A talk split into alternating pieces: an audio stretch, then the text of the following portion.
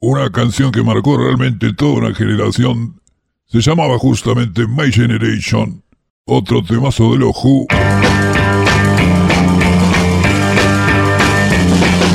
People try to put us to down. Talking about my generation. Just because we get around. Talking about my generation. Things they do look awful. Talking about my generation. I hope I die before I get old. Talking about my generation. This is my generation, baby. Why don't you all fade away? Don't try and dig what we all say. I'm not trying to cause a big s- s- sensation. I'm just talking about my g- g- generation. My generation.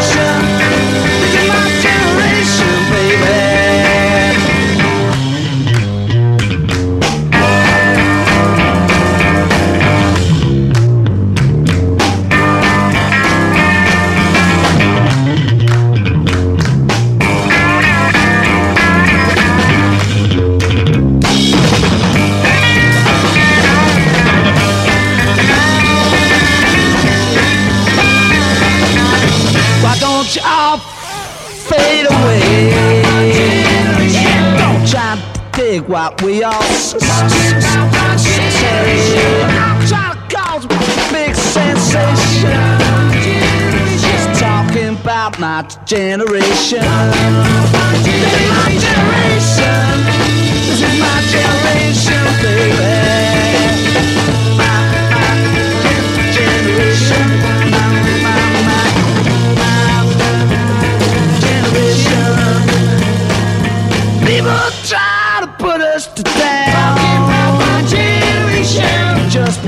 We c- c- c- get around. My generation. Things they do look awful.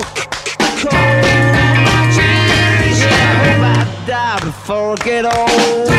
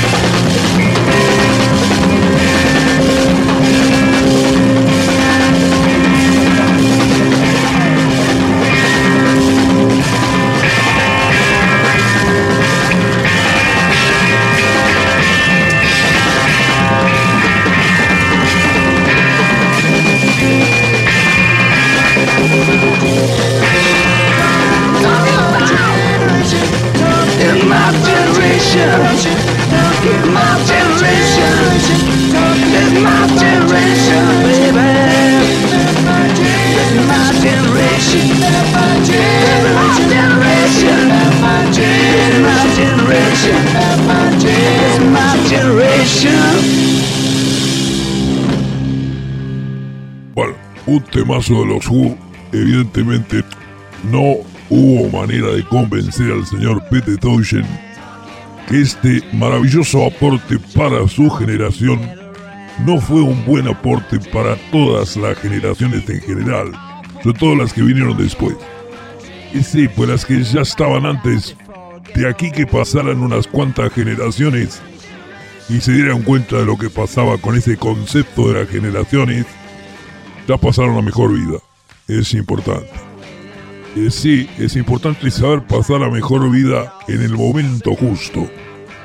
¿Y cuándo es el momento justo? Bueno, el 15 de julio del año 2379, que el día siguiente va a explotar el sol y entonces ahí se complica. Entonces, eh, con respecto a este tema, yo le dije, me encanta Pete Townshend y le dejes a los jóvenes de tu generación esta idea de yo formo parte orgullosa de mi generación, me opongo a los mayores y como soy joven construyo la generación siguiente con todas las otras canciones que hablan de cómo construyo esa generación que viene, que es el, y el tema del, de la danza de apareamiento, ¿no es cierto?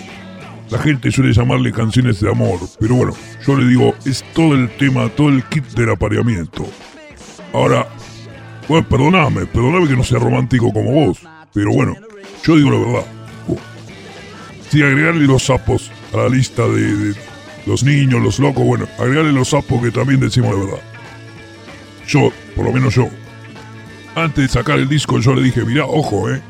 Ahora las generaciones van a empezar a tomar conciencia de sí y se van a encoger de hombros ante los problemas que ellos suponen que pertenecen a otras generaciones. Oh. Suponete, Francia le declara la guerra a Alemania, entonces eh, los jóvenes eh, franceses se encogen de hombros y dicen, ah, no, es un problema eso de lo... La beligerancia de los mayores. Y no se hacen cargo. En definitiva, las generaciones ya no le hacen el aguante a la generación anterior y al mismo tiempo ya sienten el serrucho en el piso que es el de los que vienen de abajo. Los millennials, por ejemplo, que vienen ahora no para construir un mundo mejor que el de Trump, sino para reemplazar a Trump por algo más y peor todavía. Bueno, están tratando de ver si se puede construir algo peor. Yo no, me da la impresión que no. Mi generación, un temazo de los Who, himno fundamental para esa juventud de primera mitad de los eh, años 70, que todos nosotros queremos haber vivido muchas cosas de los años 70, porque hay demasiados documentales y series de TV ambientadas en los años 70. Es decir, eso que vos querés que te pasó, no te pasó a vos. No, te pasó a un actor que salía en esta serie comiendo unas papitas típicas papitas que se vendían en esa época, con esos mismos pantalones que no eran los tuyos, sino los que usaba el actor de... Sí, es una memoria falsa que todos tenemos y decimos, por ejemplo, yo me acuerdo qué lindo que era mirar diapositivas en la famosa carrusel ese proyector de diapositiva de los años 60, yo la verdad que era, era un flash. Al rato te acordás que el carrusel salía en la última, en la segunda temporada de, de Mad Men. Es decir, no es un recuerdo tuyo, sino de, de Don Draper. Sí, esto pasa, esto pasa. Por eso uno siente tanta nostalgia de los 60, de los 70 por la falta de imaginación de los guionistas de Hollywood y de la serie de TV, de Netflix. Jason, bájame los capítulos de Ozark, que me han dicho que es parecida a Breaking Bad. es la familia que se dedica al narcomenudeo. Exactamente. Ah, no. Ah, son de lavado de dinero. Lavado de dinero. No, es aburrido. No, a mí solo me interesa, yo solo me divierten las cosas narco en este momento. Alguien pasó con un escobar por mi cabeza y me sacó todos los otros deseos. Y como que si no es narco yo no me no me despierta como esa esa adrenalina, exactamente. Jason, ponete el tema de Who de, de My Generation. Ah, ya lo pasamos. Bueno, que estoy presentando algo que ya pasó. Ah, estoy comentando lo que pasó. Bueno. No, los Who realmente siempre parecen jóvenes. Son unos jóvenes eternos, suenan como unos jóvenes eternos. Esa juventud eterna del alma que irrumpe en ciertos momentos, solamente en ciertos momentos. Ya, por ejemplo, eh, Fito Pai ya está un poco entrado en años. Entrado en años, ¿no es cierto? Pero si uno le pide, che, Fito, ¿por qué no te cantás esa parte de Buen Día Leso Tanín? Eso te hace ver más joven. Te, da como una, un aura en la cabeza como que fueras más joven. Cantarte esa parte. Cuando dice, buen día señora, y se va para arriba, buen día señora, buen día doctor. Maldito sea tu amor. Es como muy intenso y para arriba. Entonces ahí te da como, si tuviera 12 años. Fito Pai es como un touch de juventud en, un mar ya de una madurez y va desbarrancando poco a poco en la en la jovatez rosarina estándar. Pero bueno, y Fito Pa, ya. Ya a los 25 ya había hecho todo, se podía jubilar tranquilamente. Para mi gusto podría haber seguido con el circo Beat tranquilamente. Que lo secuestró el, director del circo Beat, lo secuestra y se lo lleva. Y sí, después ya no pasó más nada con Fito, ¿no? Yo cuando lo veo le pregunto, che, ¿para cuándo los confito? Los discos, digo. ¿Para cuándo los confito? Es decir, ya no lo siento más a ese Fito que yo conocí. Pero bueno, digo esto porque los Who siempre son un símbolo de juventud. Sobre todo cuando los mirás en un video de esa época, cuando eran jóvenes. Che, yo, bajame el telonios.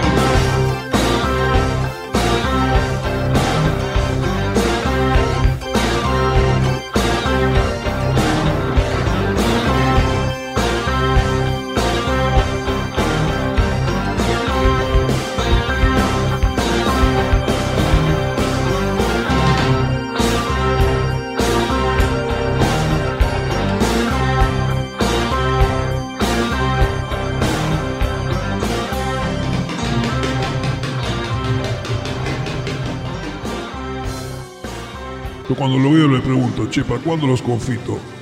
Los discos, digo. ¿Para cuándo los confitos? Es decir,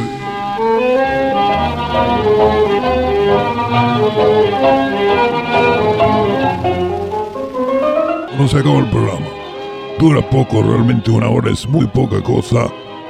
Por eso yo los programas de radio recomendaría no 60 minutos, sino dos tiempos de 45. Vamos a ir con algo realmente muy interesante. Yo creo que es un momento importante de la música es el año 61, que se reúnen dos de los mejores compositores que tuvo el siglo XX. Hacete una idea más o menos, siglo XX, año 61. Yo sé que es difícil imaginar, pero se trata de dos grandes compositores. Yo no sé cómo explicarle a los más jóvenes en qué consistía realmente ser un compositor. Querido Duke Ellington lo dijo en algún momento, nunca te tomes en serio los garabatos. El problema es entonces que hoy los que hacen música, que yo no me animaría a llamarlos músicos, van buscando un sonido que pegue, ¿no es cierto? Es el equivalente a un dibujante que trata de hacer muchos garabatos y elige el mejor garabato que hizo, que le salió de casualidad, sí, igual que todos los garabatos que hizo le sale de casualidad. Es como el como la forma de la nube, ¿viste? Siempre sale con algún algo se va a parecer. Entonces, mucha gente creyó que esta es justamente la actividad del compositor. No, el compositor tiene que tratar de construir algo con una serie de herramientas de composición, pero te das cuenta ya no se puede explicar. No, realmente ya es imposible, pero lo que te puedo decir es que los compositores tenían que trabajar mucho para conseguir esa música que hacían. Se proponían hacer esas canciones, componían esos sonidos, y entre los grandes compositores estuvieron sin duda Duke Ellington y Count Basie. En el año 61 sacan este disco First Time The Count Meets the Duke, es decir, el duque se encuentra con el conde Duke Ellington, Count Basie. Un sonido muy singular que tuvo la música, fíjate vos, cambia un poco la historia de la música del siglo XX. El sonido que construyeron estos dos grandes compositores y en algún momento ya se encuentran ellos. Vos pensá en esas orquestas el general, el, teniente general de cada orquesta en aquella época estaba en el piano, se sentaba en el piano porque desde el piano se controla todo. Está sentado allí y como vos estás detrás del piano, los otros músicos, ellos no te pueden ver a vos, pero vos sí lo podés ver a ellos. Levanta la cabeza así. Si se equivocan allí le pasás un mensaje. No, yo no sé. Yo no sé exactamente cuál sería la relación entre el piano y el liderazgo, pero te soy sincero, yo nunca he visto un trombonista, por ejemplo, que sea el director de la orquesta. En general es el pianista o directamente ya se, se para en el frente directamente y empieza a dirigir y no toca ningún instrumento. Con eso nos vamos todos los días, entramos de lunes a viernes desde las 7 de la tarde hasta las 8, poco, muy poco tiempo, pero con mucha intensidad, realmente sí, eso sí. Aquí el amigo Jason nos va a mostrar lo que es realmente la intensidad. Es el choque entre estas dos grandes orquestas, la de Duke Ellington y Count Basie. Yo no sé cómo hicieron. Se mezclaron todos y consiguieron este sonido que es una mezcla del sonido de Count Basie y de Duke Ellington. Nos encontramos mañana entonces en el fabuloso show aquí en el 94.6. Chao.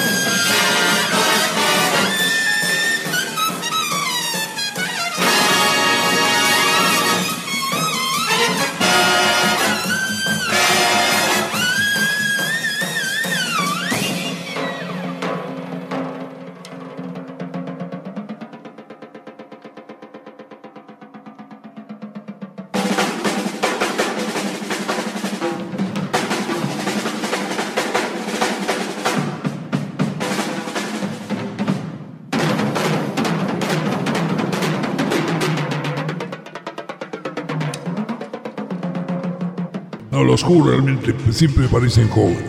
Son unos jóvenes eternos, suenan como unos jóvenes eternos.